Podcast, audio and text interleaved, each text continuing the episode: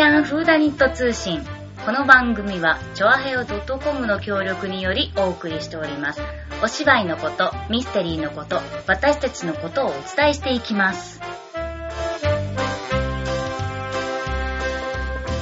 はい、続きまして、前回に続きまして、松坂わがまま座長登場でございます。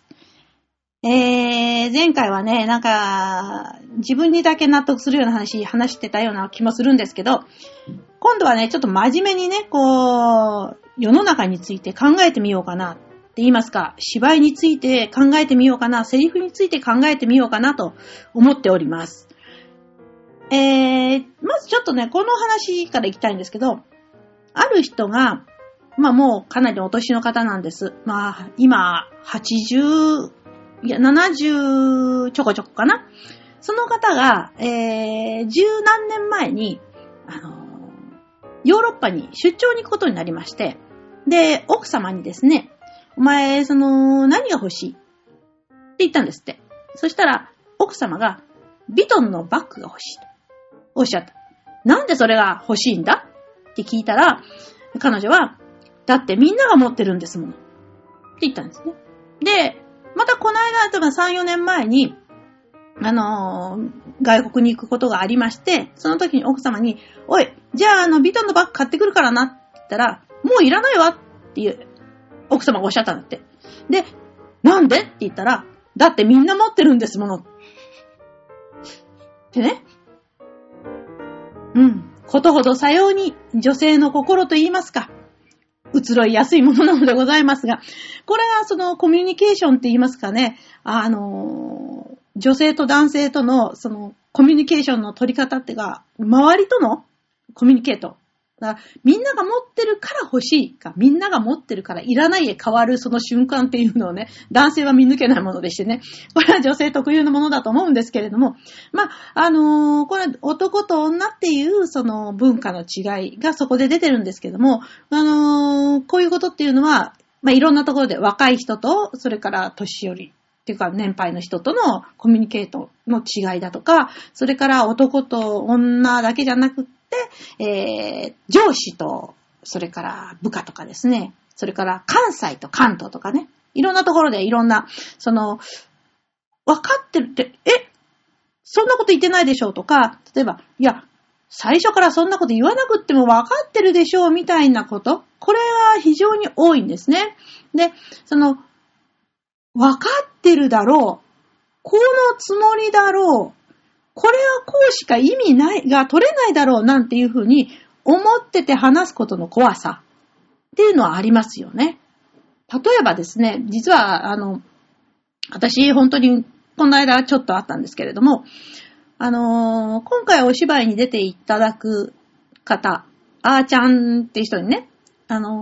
まあ、一回8人の女で付き合ってくれた人なんですが、これはイモちゃんたちも話してたかな。で、その人に、メールを書いたんですよ。その時に、次の3月の芝居に、お付き合いいただけませんかっていうふうに書いたんですね。で、周りの、まあ、イモちゃんとかは、いや、それじゃあわかんないよ。ちゃんと出てくれませんかって書かなきゃダメだよって言われたんですけど、お付き合いいただきますっていうのは舞台上でお付き合いだから、これは出るに決まってるじゃない。ね。なんでこれがわからないのかなと思っていたんです。そしたら今度は本人に、あーちゃんにですね、この間は本当に、すぐに入って返事はしたんですけど、いや何をやるんだろうと思ってまして、とか言われちゃって、なんでって、だって、あれだと出てくれっていうのになるんじゃないって言ったら、いや、受付やるのかな、裏を手伝えっていうのかな、なんだかわかんないけど、まあでも芝居にはちょっと関わってみたいからいいですよって言ったんですけど、でも来てみたらもうなんか役が決まってるみたいな、それぐらいのなんか決まり方でしたよねとか言われちゃって。で、まあ私たちの年代、まあそうですね。還暦でございますが、ぐらいの年代の役者にとりましては、どなた様からか、今度の芝居に付き合ってもらえるって言われましたら、共演してくれと、こういう意味だというふうに教え込まれておるわけでございますね。ところが、若い人たちっていうのは、そういうふうに考えるのかなと思う。ただ、裏とか、それから、他のいろんなことの場合は、お付き合いいただきますかじゃなくて、お手伝いいただけますかっていうふうに言うのが、私たちの常識だと思ってたもんですから、これはびっくりしました。で、ある人から聞いたんで、これ本当かどうかわかりません。本当にこれ、ある人から聞いた話ですよ。会社で、ちょっと今日一杯飲みに行こうか、と言ったとします。すると、大阪ではこの段階で割り勘やなと。ね。ところが、東京では、これはお前のおごりやで。ね。つまり、東京では誘った方が払う。ね。大阪では誘われても半々で、折半する。そういうのが常識なんだそうでございます。一つの一杯飲みに行こうかで、これだけその日本の国内ででもね、わからないことがあるっていうことでですね。会話っていうか、コミュニケーションというのはとても難しいことだなというふうに考える今日この頃でございますね。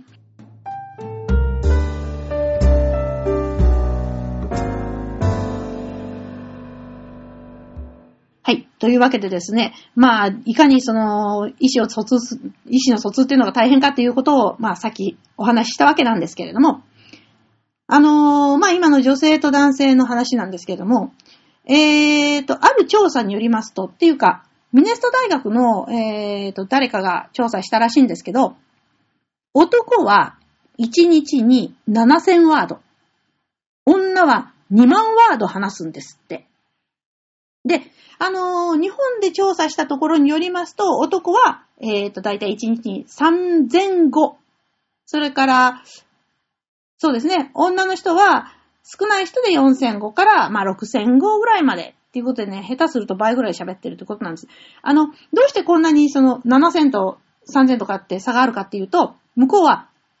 I am で、これ2ですからね。I am a boy で、これ4ですからね。日本だと、私は、少年です。で、これは3つかなになるということで、もう全然、数が違うわけなんで、あれなんですけど、でも、どう考えても男の方は、女よりも、半分ぐらいしか喋ってない。ということですよね。で、女性っていうのは、喋る、もしくはコミュニケーションを取る、カンバセーションっていうのは、会話も楽しむ。で、今、あんまりお酒飲みに行く人が少なくなってきてるらしくって、で、女性でも飲まない人いっぱい増えてますんでね。で、今は、飲みに行く、ノミニケーションっていうよりも、コミュニケーションするために、居酒屋さんとか行くんじゃなくって、カフェとかね、行ったりするということが多いみたいですね。で、今、いろんなカフェができてますよね。で、カフェが成功する秘訣の一つっていうのは、会話が5分間持つような小物を作るってことらしいんですよ。例えば、手作りのメニューとかありますよね。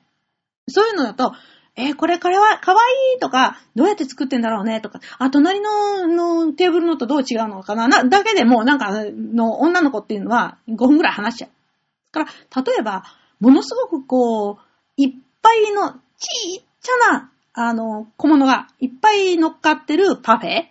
だから、ちっちゃな、マシュマロとか、もうちっちゃなシュークリームとか、もう何でもいいんだけど、ガーッと乗ってると、それの一つ一つを話してるだけでも5分はかかるとかね。こういう、そういうカンバセーション、会話を楽しむための小道具っていうのは、一つにつき5分間ぐらい持つやつがあると、これがね、やっぱり引き金になるっていうかね。結構ね、あそこ面白いよとか楽しいよっていう話になるらしいですね。今あるカフェだと、そうですね、お花屋さんの隣にカフェがあって、ガラスのテーブルの下のところに花が飾ってあって、それがだから季節によって変わるとかね。そういうようなことをやったりするところもあるみたいですね。で、コミュニケーションとカンバセーションの差っていうことで言いますと、日本人ってのはやっぱりなんていうのかな、外国語に弱いですよね。なんか、まあ、英語教育はされてますけれども、英語喋れない人はいっぱいいるし、ということで、でも、ある人が、アメリカに、こう、なんていうの？支社を作れって言われたらしいんですよね。で、支社を作れって言われて、でもその頃、まあ、30年ぐらい前かな。で、その人、英語喋れない。で、私、英語喋れませんよ。英語喋れないのにどうやって、向こうで仕事するんですかって言ったら、いい。お前には、英語力はないかもしれないけど、会話力はある。とか、コミュニケーション力はあるんだから、それで大丈夫だから行ってこいとか言われて。でもさすがにね、英語全く喋れない人がね、行ってね、それで向こうで仕事はできないんで、なんか一橋大学かな、なんかを出た、すごく英語ペラペラの人を助手につけてくれたんですって。ね。だから彼はすごい、ペラペラペラペラ喋れるわけだから、向こうで通訳って言いますか、できるわけですね。で、ある時、彼は、まあ、他にすることもないし、まあね、単身赴任ですからね、当時のことですからね、家族なんて言ってないしね。なので、まあ、暇な時間にね、ゴルフの練習を、会社の部屋でね、こうパターゴルフあります、パターありますよね、穴の開いたやつね。こう、ポンってこう、やるやつ。あれが欲しいなと。あれも買いに行こうというので、その一橋を連れまして、で、スポーツ屋さんに行ったんですって。そしたらね、彼が、スポーツ屋の主人と、ペラペラペラペラペラペラペラペラペラって喋ってる。ね。で、そのご主人がにっこり笑ってですね、それでカタログ持ってきてね。でね、バサッて広げたんですって。そこにはね、もう$8,000とかね、$9,000とかするね、こう、なんていうの、室内練習キットっていうのが庭にこう作るようなやつとかね、ゴルフの練習場ですよね。ちょっとした庭にこうある。まあ日本にもそういうのもありますけども、まあそんなののカタログがバーっと出てきたんですって。で、お前何言ったんだって言ったら、いや彼は、自分のところで、暇な時間にゴルフを一人で、自分自らやりたい、そういう設備を欲していると言ったと言うんですけど、いや、僕が欲しいのは、このパターゴルフの穴の開いたシートだよっていうことですよね。で、なんか、全然わからないんで、こっちこっちこっちって言って、もう日本語ですね。こっちこっちこっちって言って、で、ショーケースのところ行って、これこれこれこれこれが欲しいって日本語でやったらしいんですよ。ね。で、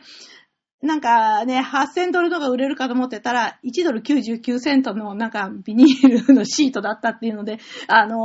そこのご主人もがっくりしたらしいんですけども、まあ、ことことさようにですね、カンバセーション、会話ができるからといってコミュニケートができるわけではないってこと。で、彼の娘さんも、やっぱり、向こうに留学してたことがあるらしいんですけど、その時にやっぱり全く喋れない状況で行った。で、その時に彼が言った、なんていうのかな、のは、もし英語でどう言っていいかわからなくなったら、日本語で喋れって言ったんですって。日本語でもきちんと喋れば相手に伝わる。そうかと思いながらも、でもそこは、なんていうのかな、身振りとか手振りとか、そういうものが、もっともっと大きな単語、発音の悪い単語一つよりも、ずっとずっといいコミュニケーションというか、理解につながるんだろうな、ということだろうと思いますけどね。で、まあ、今の話で、男性よりも女性の方がいっぱい喋る。でも、女性が、じゃあ、それはカンバセーションなのかコミュニケーションなのかっていうとまたちょっとね難しいところでしてね、結構これはカンバセーションの部分っていうかね、その場だけの可愛いとかね、なんだって住んでる部分が多いとは思うんですけどね。でもまあね、そういうことっていうのはまあ重要だなと。とにかく喋らなければてか言わなければ人は理解してくれないっていうのがある一つの鉄則ではありますからね。で、さてここで芝居の話です。お芝居っていうのも喋らないと、ってかセリフを言わないと成り立たないんですよね。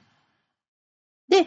お芝居のセリフっていうのは、カンバセーション、会話じゃダメなんですよね。会話するって書いてありますよ、もちろん。もちろん会話するって書いてあって、相手役に対して喋ってて、相手役は喋ってるんですけれども、これは会話じゃなくてコミュニケーションである必要があるわけですよね。だからよく稽古の時にセリフをどんどん削っていくっていうのをやるんですけれども、例えば、すみません、駅はどっちの方向でしょうか？こっちですか？っていうようなセリフを言うとします。それを、最初はそれをやるんですけど、次は、駅、こっち？っていうふうに短くしますね。で、もう最後には、駅だけで、それを通じさせるっていうような練習をしたりするんですけれども、やっぱりその時の雰囲気とか間とかそういうものでそういうコミュニケートする、その技術を磨いていこうという稽古をしているわけです。では後半に続きます。